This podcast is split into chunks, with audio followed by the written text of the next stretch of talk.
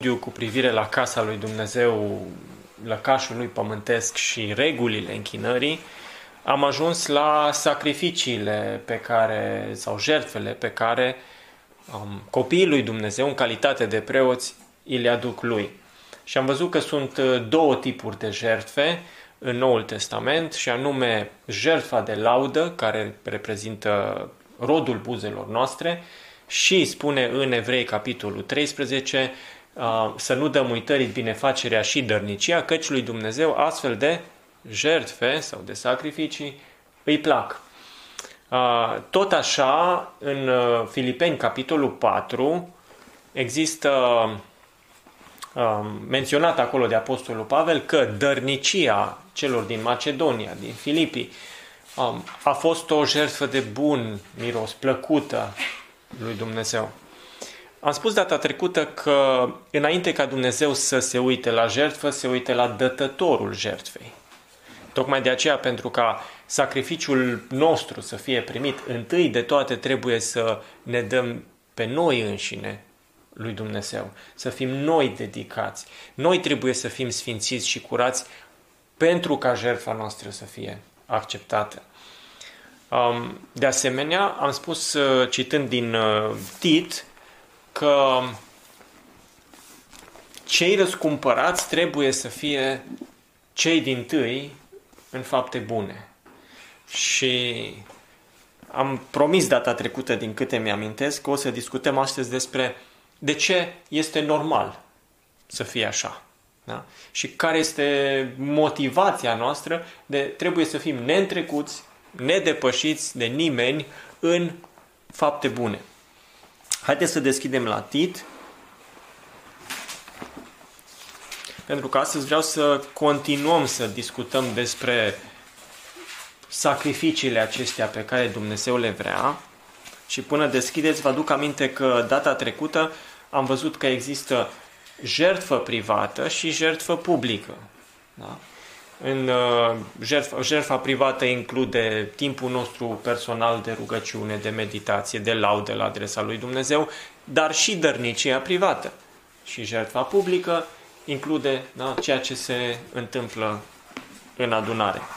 În Tit, capitolul 3, Pavel își încheie scrisoarea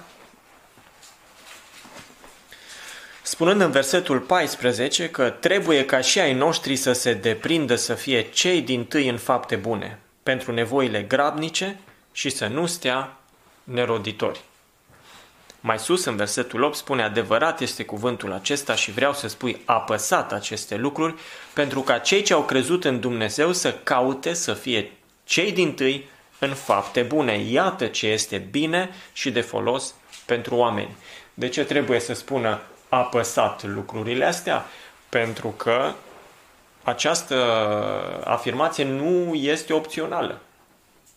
Da? Și nu trebuie să ne mulțumim cu nimic mai puțin decât în a căuta să excelăm în uh, faptele acestea bune care reprezintă o mărturie înaintea oamenilor și în același timp o jertfă spirituală pe care o aducem înaintea lui Dumnezeu. Am zis, de ce e normal așa? Să fim astfel. Tot în Tit îi spune um, Pavel, ajutorului său, așa, în 2 cu 14, El, adică Isus Hristos, s-a dat pe sine însuși pentru noi ca să ne răscumpere din orice fără de lege și să-și curățească un norod care să fie al Lui. Înțelegem lucrurile astea bine, da? Dar nu se oprește aici. Și spune, plin de râvnă pentru fapte bune. Deci uitați, uitați ce avem în versetul ăsta. Mântuirea numai prin har, da? care rezultă în entuziasm pentru fapte bune. Ele două sunt legate și sunt legate mereu în Scriptură. Care e motivația noastră pentru a face fapte bune? Uh, nu ne câștigăm mântuirea prin ele, nu? Nu prin fapte, ca să nu se laudă nimeni. Nici prin fapte bune, nici prin uh, ținerea legii, prin nimic nu uh, putem noi să câștigăm mântuirea noastră sau favorul lui Dumnezeu. Um, nu putem, uh, nu uh, facem fapte bune nici din teama, știți în ortodoxie că există teama asta că dacă nu dai ceva unui cerșetor, te bate Dumnezeu și poate ajungi și tu vreodată sărac și să cerșești. Și atunci cumva ca să împaci da? și să eviți o soartă de genul ăsta, uh, dai și faci milostenie. Dar uh, faptele noastre bune nu sunt făcute cu motivația asta. Nu, nu le facem din frică că ne va bate Dumnezeu. De ce? Pentru că El ne-a făcut fiii Lui și dacă ne-a făcut fii, suntem și moștenitori. nu așa? Deci nu avem, nu slujim pe Dumnezeu din frică. Și atunci, de ce, dacă nu frica nu este motivația noastră, ce anume ne motivează? Uh, în versetul 14 pe care l-am citit, vedem că răscumpărarea, da, harul lui Dumnezeu, um, cunoașterea Marelui nostru Dumnezeu, cum spune în versetul 13, și Mântuitor Iisus Hristos, care în timpul vieții lui pământești s-a dat pe sine ca exemplu pentru noi. Astea, astea, ăștia sunt factorii motivanți pentru care și noi, mântuiți și curățiți fiind, trebuie să fim la fel ca Domnul plin de râvnă, de entuziasm pentru fapte bune.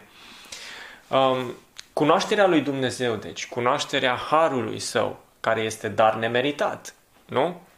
Ne va face la rândul nostru, ne va motiva să uh, manifestăm și noi favor nemeritat față de alții. Pentru că ni s-a făcut har, vom arăta har și altora. Pentru că ni s-a arătat iubire, îi vom iubi și noi la rândul nostru pe alții. Uh, noi îl servim pe Dumnezeu din recunoștință, nu așa? Nu din uh, obligație. Cu cât suntem mai implicați în dărnicie și în fapte bune, adică în felul ăsta de jertfe spirituale, cu atât arătăm lui Dumnezeu și oamenilor că recunoaștem harul lui în toate aspectele vieții noastre. În ce constă binefacerea și dărnicia. Ce exemple de astfel de jertfe avem în Scriptură pe care să le putem urma? Nu? Haideți să deschidem la Evrei 13, nu? De acolo am plecat.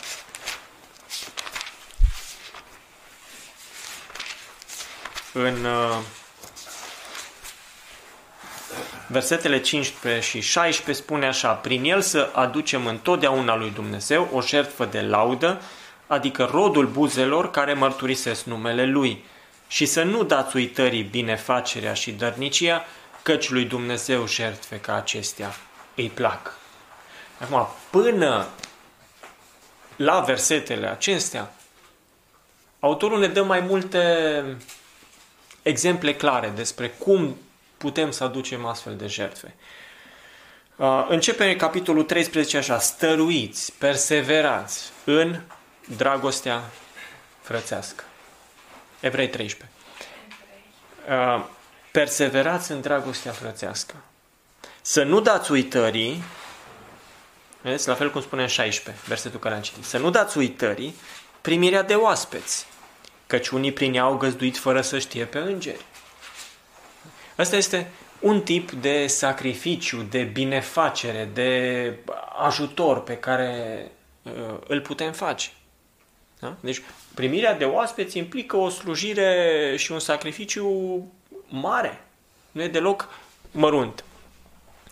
În, uh, continuă apoi în versetul 3 și spune aduceți-vă aminte, deci nu uitați primirea de oaspeți, aduceți-vă aminte de cei ce sunt în lanțuri ca și cum ați fi și voi legați cu ei, de cei chinuiți? Ca unii care și voi sunteți în trup, adică simțiți alături de cei ce trec prin suferințe. Ajutorarea celor, bol- celor bolnavi, celor aflați în suferințe și în nevoi și a celor persecutați sunt jertfe spirituale, sunt exemple de binefacere, de dărnicie pe, prin care ne închinăm lui Dumnezeu și îl slujim pe El, slujindu-i pe frații noștri.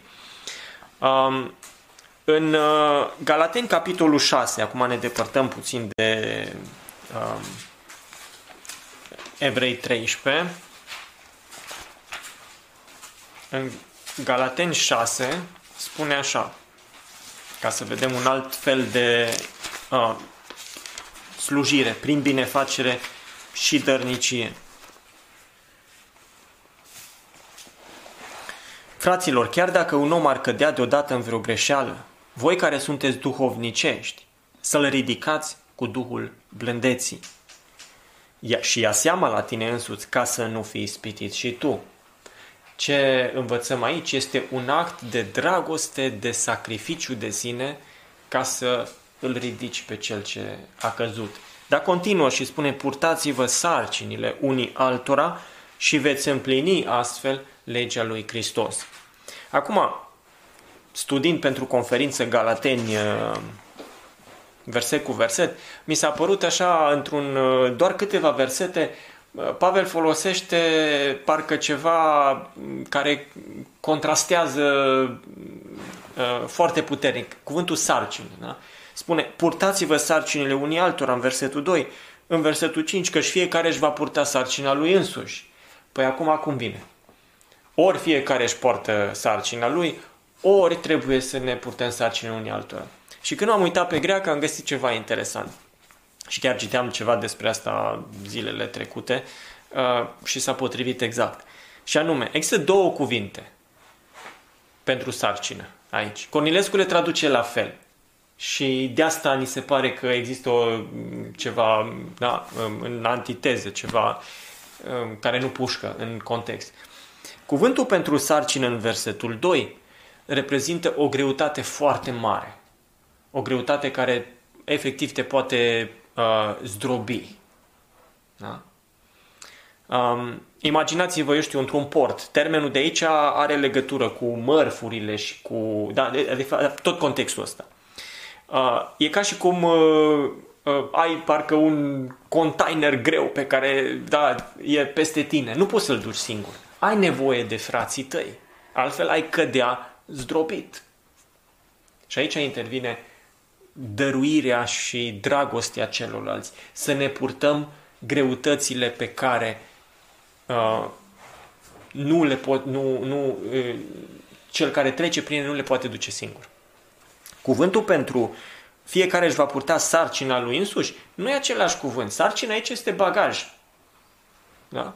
Fiecare are bagajul propriu. Da? La fel ca în armată. Fiecare are rucsacul lui, echipamentului, este răspunzător să și-l ducă. Dar sunt echipamente grele la care mai mulți trebuie să pună mâna ca să poată să le ducă. Și la fel și în ce privește mărfurile. Deci, fiecare trebuie să luăm seama la noi înșine, să ne ducem propriile responsabilități, dar când cineva dintre noi trece printr-o vale, trece printr-o încercare și uh, greutatea sub care este atunci este mare, fiecare dintre noi trebuie să punem umărul la treabă și să ușurăm atât cât putem sarcina da, aproapelui nostru. Și să știți că uh, gestul acesta, purtarea sarcinilor, fie că e vorba de sarcină spirituală, fie că e vorba de sarcină fizică, da, este un model, este un exemplu de sacrificiu spiritual pe care îl facem. Um, pentru că suntem la Galaten 6, aici mai avem un tip de um, slujire, de binefacere și dărnicie. Chiar în versetul următor, unde spune Cine primește învățătura în cuvânt, să facă parte din toate bunurile lui și celui cel învață. Da? În 1 Corinteni 9, Apostolul Pavel explică mai mult lucrul ăsta. El nu s-a folosit de dreptul lui, dar da, uh, după principiul Vechiului Testament să nu leși gura boului care, tre- care treieră, cine lucrează în ogorul Evangheliei trebuie să poată să trăiască din uh, bunurile, să secere bunurile pământești, da, materiale ale celor pe care îi slujește. Ăsta este un principiu pe care îl găsim în Scriptură și de partea celor uh, slujiți este o jertfă spirituală pe care ei o fac. La fel, um, uh, susținerea eforturilor de misiune este o jertfă spirituală.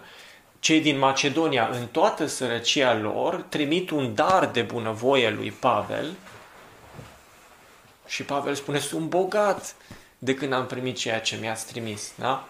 O jertfă de miros plăcut înaintea lui Dumnezeu. Da? Uh, cu mult sau cu puțin până la urmă, nu contează, dar este o jertfă spirituală bine plăcută lui Dumnezeu atunci când uh, susținem înaintarea Evangheliei lui. Uh, în contextul ajutorării a doi predicatori, Zena și Apollo, spune Pavel cuvintele din Tit pe care le-am citit mai devreme, da? Că trebuiau să-i petreacă, adică să le asigure toate cheltuielile de drum. Zice, trebuie ca și ai noștri să se deprindă, să fie da, uh, neîntrecuți în fapte bune. Uh, acum, există priorități. Da. În momentul în care noi amestecăm prioritățile, să știți că nu gestionăm bine resursele pe care Dumnezeu ni le dă. Și aici vorbesc despre timpul nostru, că suntem învățați să răscumpărăm vremea, vorbesc despre energia, aici se include și sănătatea noastră, și vorbesc despre mm, chiar și despre dragostea, da? capacitatea noastră de a iubi, dar și despre resursele noastre financiare. Noi trebuie să le gestionăm bine da? Asta e parte din a fi administrator sau ispravnici, credincioși. Uh, întâi ne spune Pavel, în, uh, hai să citesc tot în Galaten 6, de la 9 la 10, să nu obosim în facerea binelui, căci la vremea potrivită vom secera, dacă nu vom cădea de oboseală.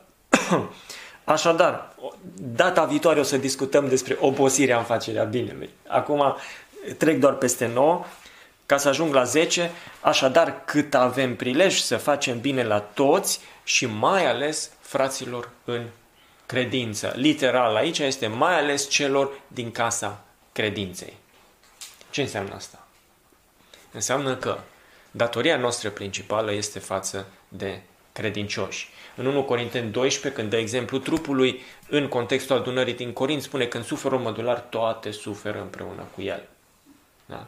Și atunci, datoria noastră este în primul rând față de cei din adunare, după aceea față de alții, cum corintenii și macedonienii au simțit cu fraților din Iudeea și din Ierusalim, și după aceea față de uh, restul uh, oamenilor. Noi, asta nu înseamnă că trebuie să fim insensibili față de nevoile lor și nu înseamnă că, cum să zic, niciodată nu o să ajungem să ajutăm pe cineva din afară, pentru că mereu o să fie nevoie de ajutor pentru cei dinăuntru. Um, astea sunt principiile generale. Da?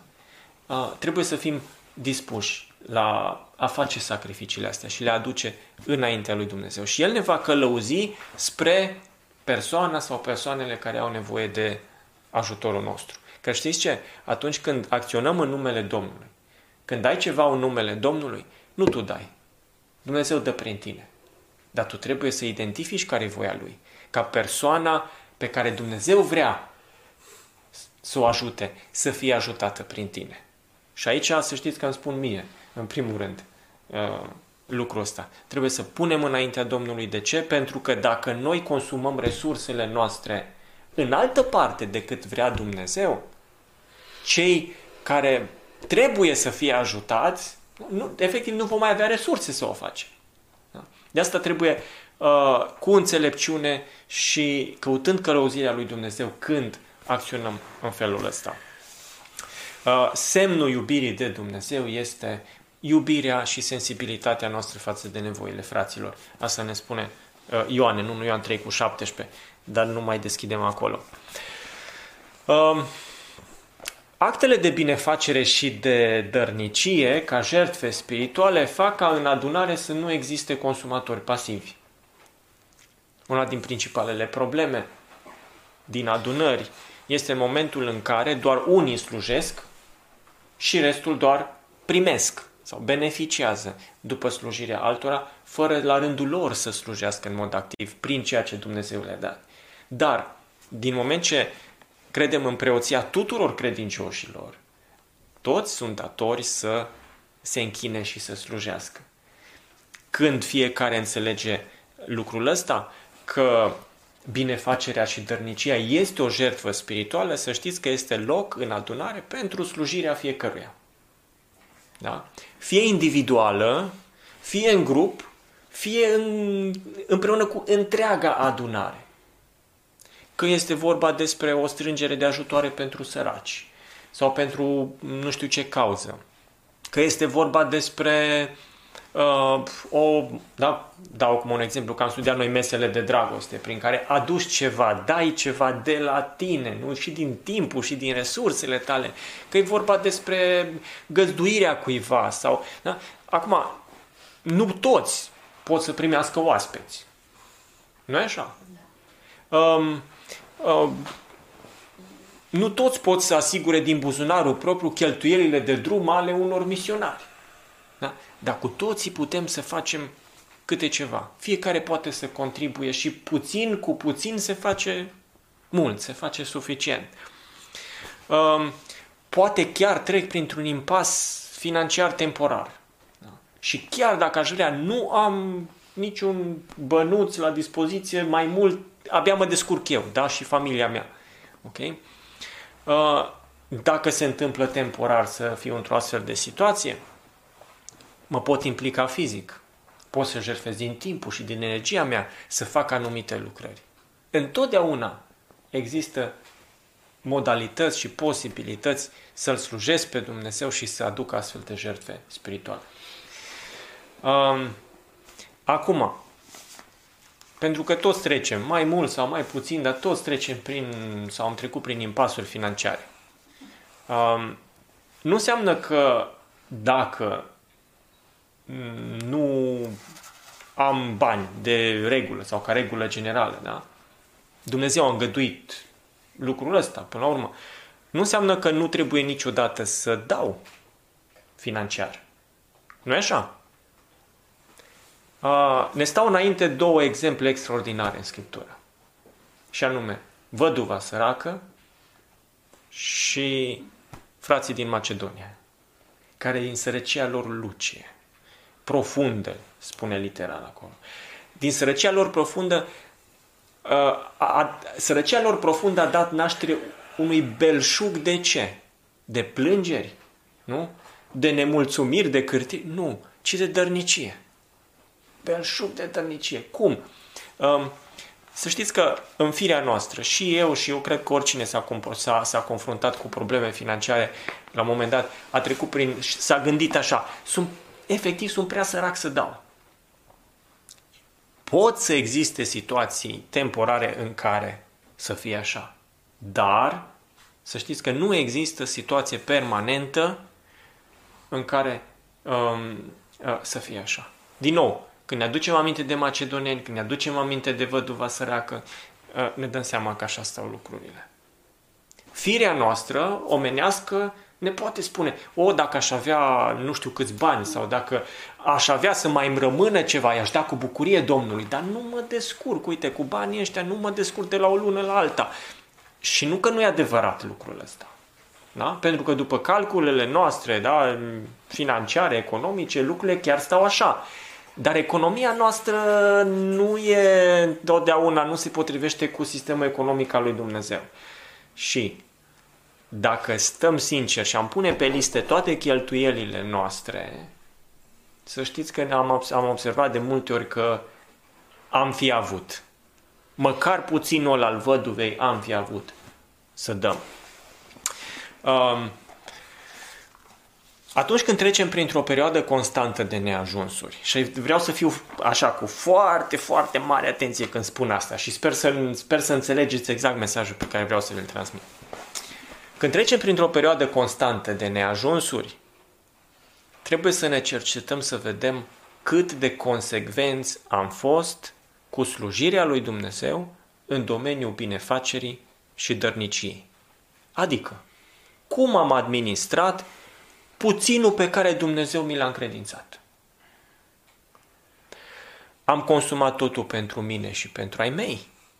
Sau am căutat să fiu credincios în a face fapte bune și acte de dărnicie, oricât de neînsemnate ar fi ele, da? dar constante.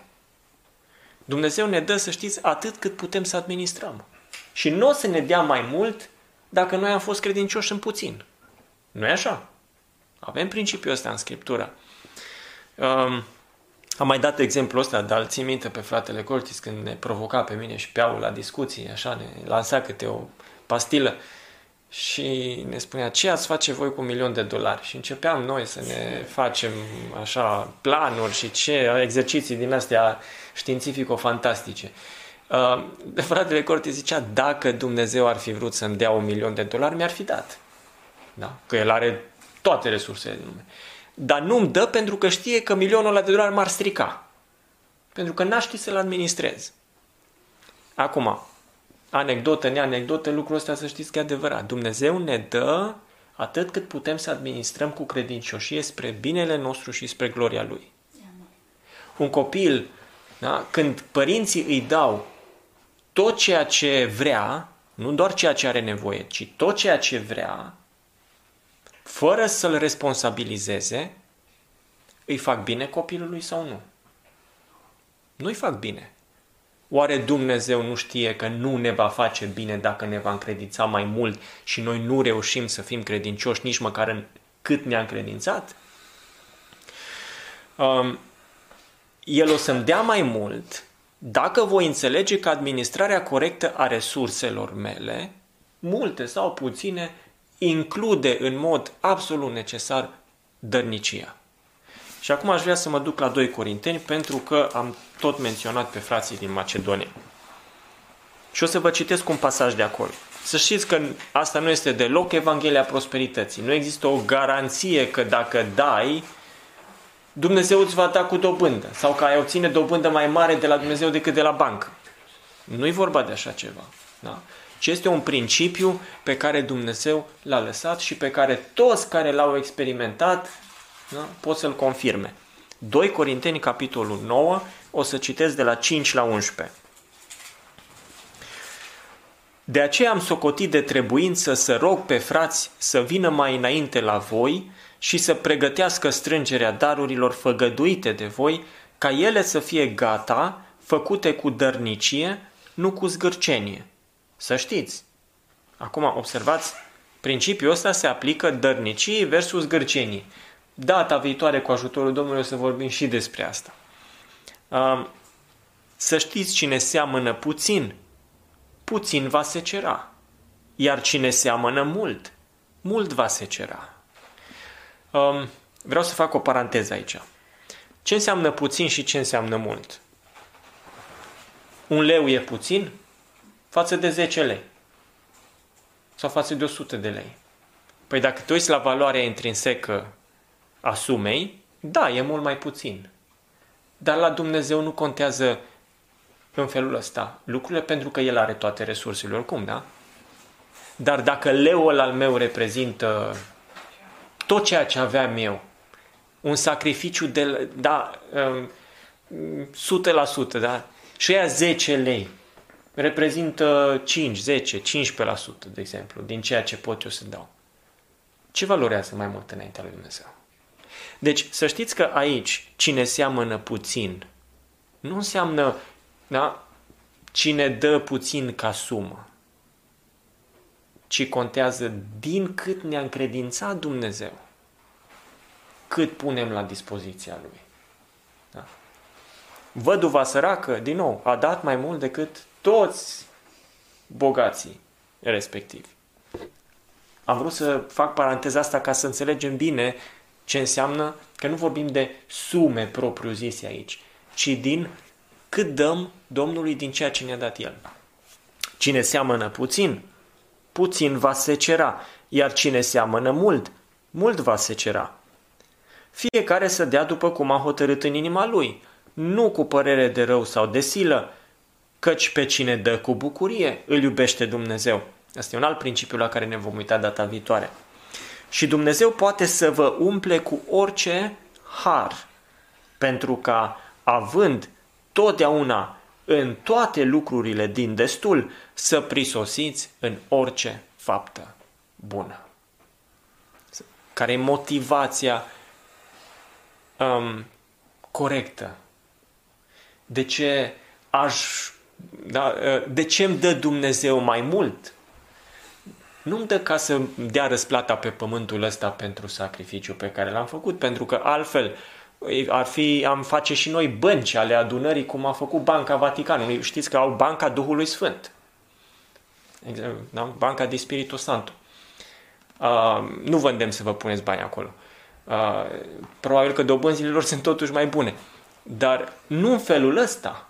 Nu de asta îți dă Dumnezeu mai mult, ca să te bucuri pe pământul ăsta. Deși îi spune lui Timotei că El ne dă toate lucrurile din belșug ca să ne bucurăm de ele.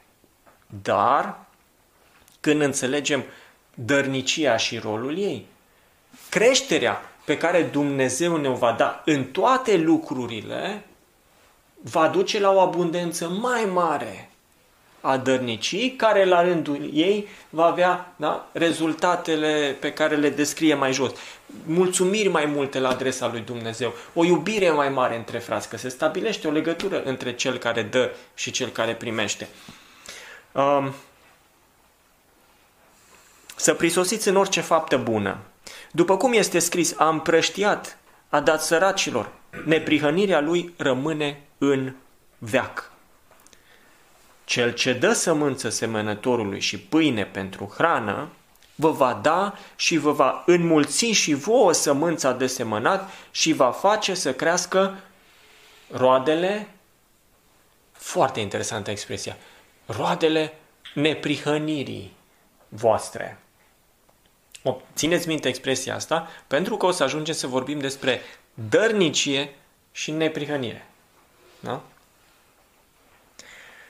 În chipul acesta veți fi îmbogățiți în toate privințele pentru, pentru ce? Pentru orice dărnicie. Uh, care prin noi va face să se aducă mulțumiri lui Dumnezeu. Da? Acum, să mă întorc de unde am plecat. El ne va da mai mult, nu cu scopul de a ne strica, ci pentru că am fost credincioși în puține lucruri, ne va încredința mai mult, da? ceea ce va duce la o glorificare mai mare a lui Dumnezeu, la o, o utilizare mai mare a noastră. Da? Nu ne va da cu gând rău să risipim în plăcerile noastre, când ne gândim așa, nu o să ne dea, tocmai pentru că ne iubește și nu ne lasă să ne uh, stricăm. Uh, nu există o garanție că dacă îi dai Domnului 100 de lei, o să-ți dea 150 sau 200 înapoi. Nu există nicio garanție și Dumnezeu nu-ți dă garanția asta. Dar El garantează binecuvântare și purtare de grijă și răsplată.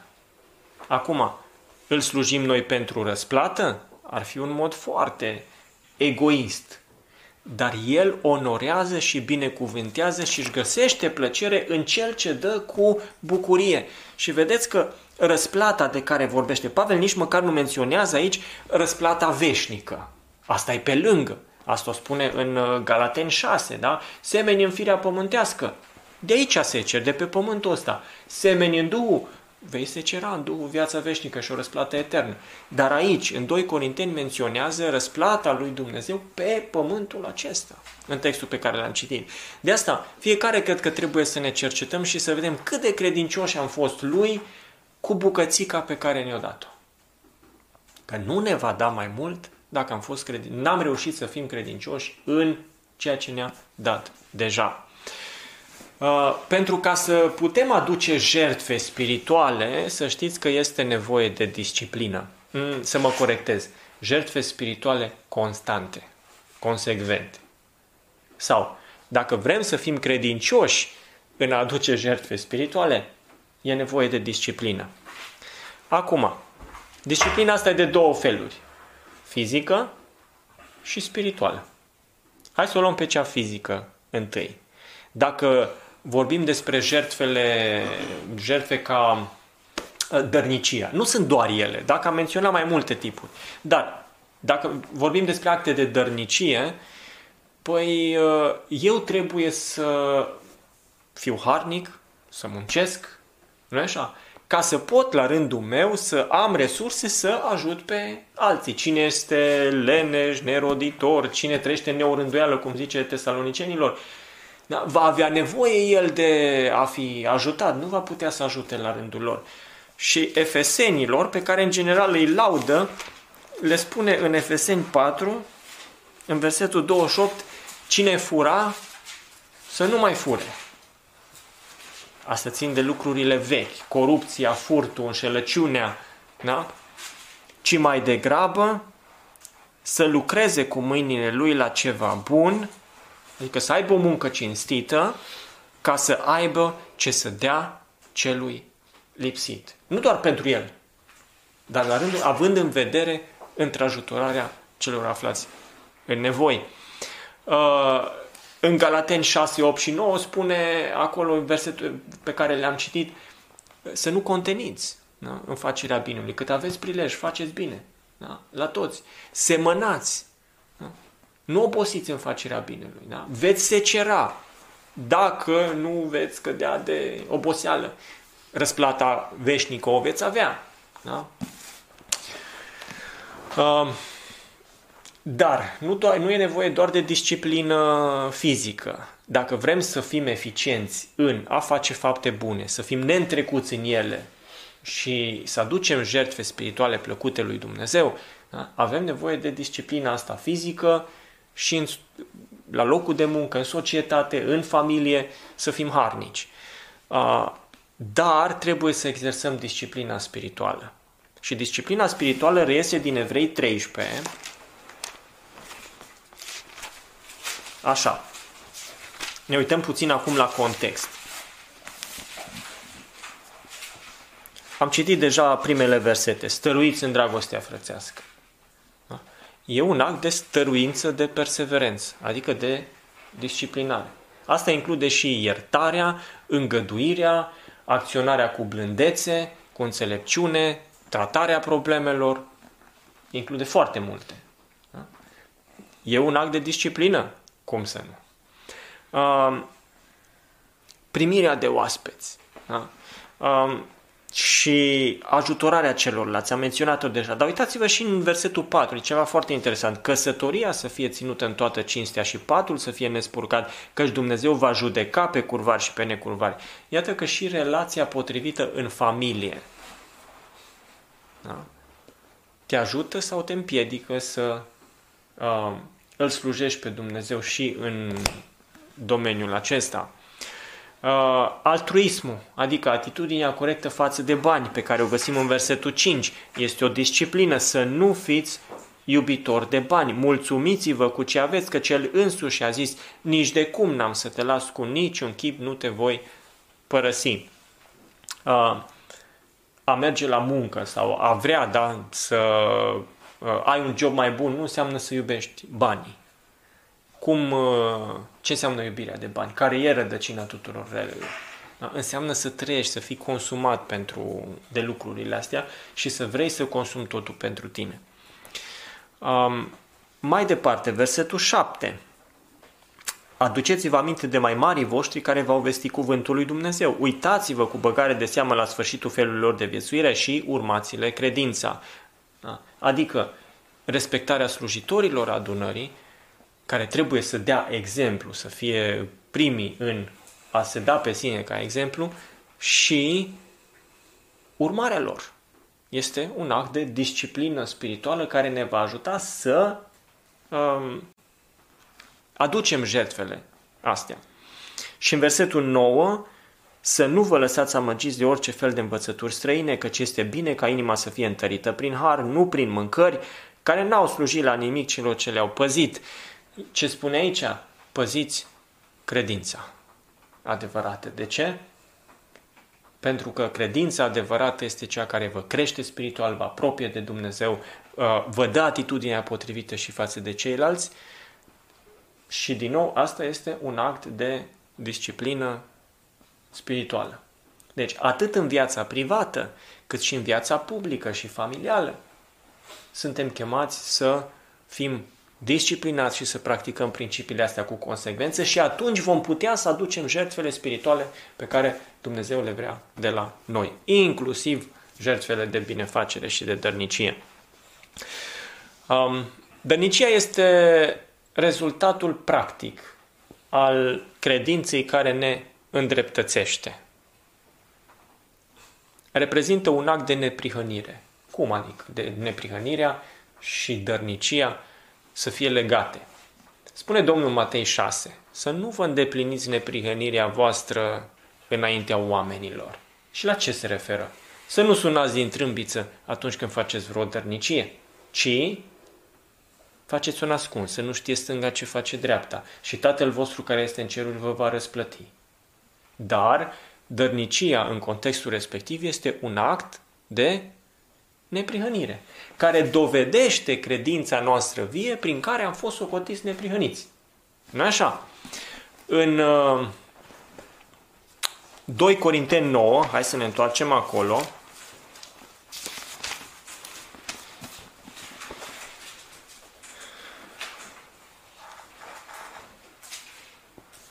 Hmm.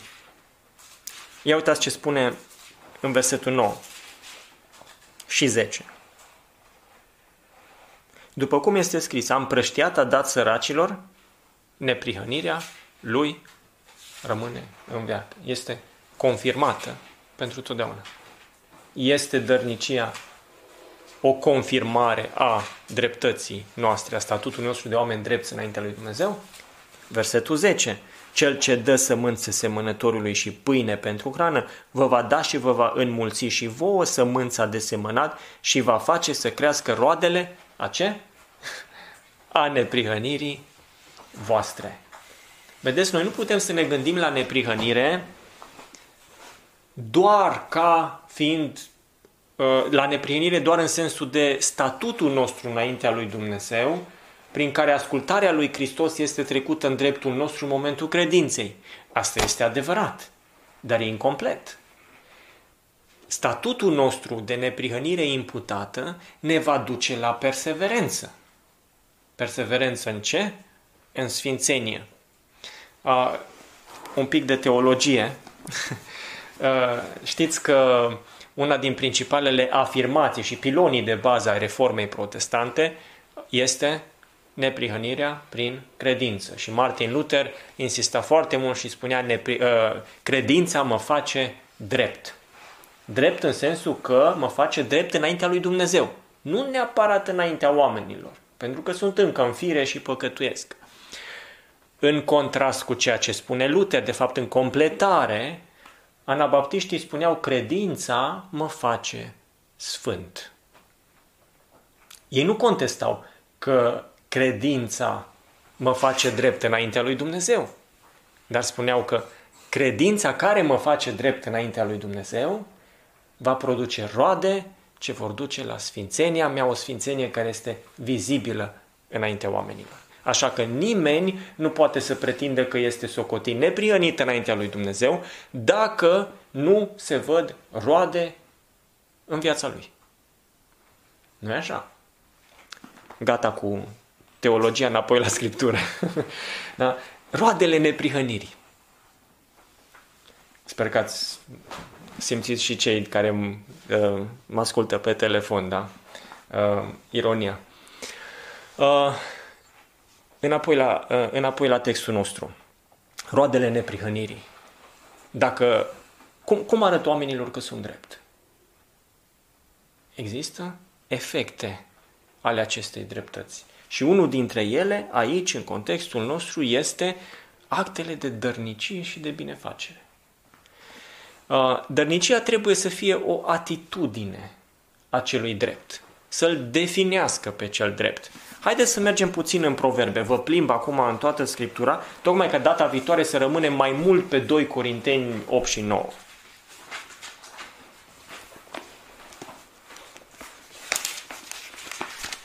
Hai să deschidem la Proverbe 11.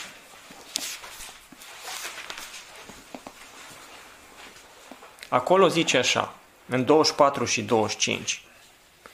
Unul care dă cu mâna largă ajunge mai bogat și altul care economisește prea mult nu face decât să sărăcească. Sufletul binefăcător va fi săturat și cel ce udă pe alții va fi udat și el. Cred că e de la sine înțeles exemplu și uh, îndemnul ăsta. Economia lui Dumnezeu e diferită de cea a oamenilor, nu? În Proverbe 19, cu 17, zice așa. Cine are milă de sărac împrumută pe Domnul și El îi va răsplăti binefacerea. În 22 cu 9, omul milostiv va fi binecuvântat pentru că dă săracului din pâinea lui. Și citatul pe care Pavel îl dă este din psalm,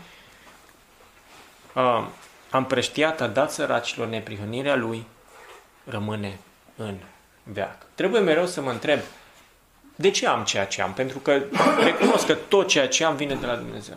Dar cu ce scop? Știu că sunt un administrator și El îmi dă lucruri ca să mă bucur de ele. Dar în același timp îmi dă pentru că vrea să fie un, să eu să fiu un instrument în mâna Lui prin care El este glorificat da? Când cel mai sărac, mai nevoiaș decât mine este ajutat prin mine. Dărnicia trebuie să fie o atitudine. Uh, cel neprihănit este, uh, cel credincios este sare și lumină în lume. Dar cum văd oamenii sarea asta? Cum văd lumina ei? Cum o percep? Să știți că omul mor spiritual nu discerne doctrina adevărată. Nu? Ceea ce discerne este comportamentul nostru. Tot așa se lumineze și lumina voastră înaintea oamenilor, ca ei, văzând faptele voastre bune, ce anume? Faptele voastre bune. Să slăvească pe Tatăl vostru care este în ceruri. În Tit, că tot am vorbit despre Tit, nu mai trebuie să deschideți acolo, dar vă citesc eu, zice în 8 și 9, adevărat este cuvântul acesta și vreau să spui, apăsat aceste lucruri, pentru ca cei ce au crezut în Dumnezeu să caute să fie cei din tâi în fapte bune. Iată ce este bine și de folos pentru oameni. Dar, și acum spune ceva ce nu e de folos pentru oameni, dar de întrebările nebune, de înșirările de neamuri, de certuri și ciorovăieli privitoare la lege, ferește-te că sunt nefolositoare și zadarnice. Nu doar că te uzează pe tine, dar în fața mărturiei tale înainte al lumii, nu te ajută cu nimic. Ceea ce ne ajută mărturia înaintea lumii, ce este bun și folositor pentru oameni, este ca noi să fim cei din tâi în fapte bune. Cum este normal să fie poporul pe care el și l-a adunat ca să fie și pe care și-l curățește. Uh, adunarea lui Hristos, care este casa lui Dumnezeu, sfeșnicul de pe care strălucește lumina lume, trebuie să fie neîntrecută în fapte bune. De ce? Pentru harul care ne-a fost arătat, pentru modelul pe care ne-a lăsat Domnul Isus Hristos și pentru dragostea pe care El a turnat-o în noi. Domnul să ne ajute și să ne însuflețească și să ne facă plin de râvnă pentru fapte bune care sunt jertfele spirituale plăcute Lui.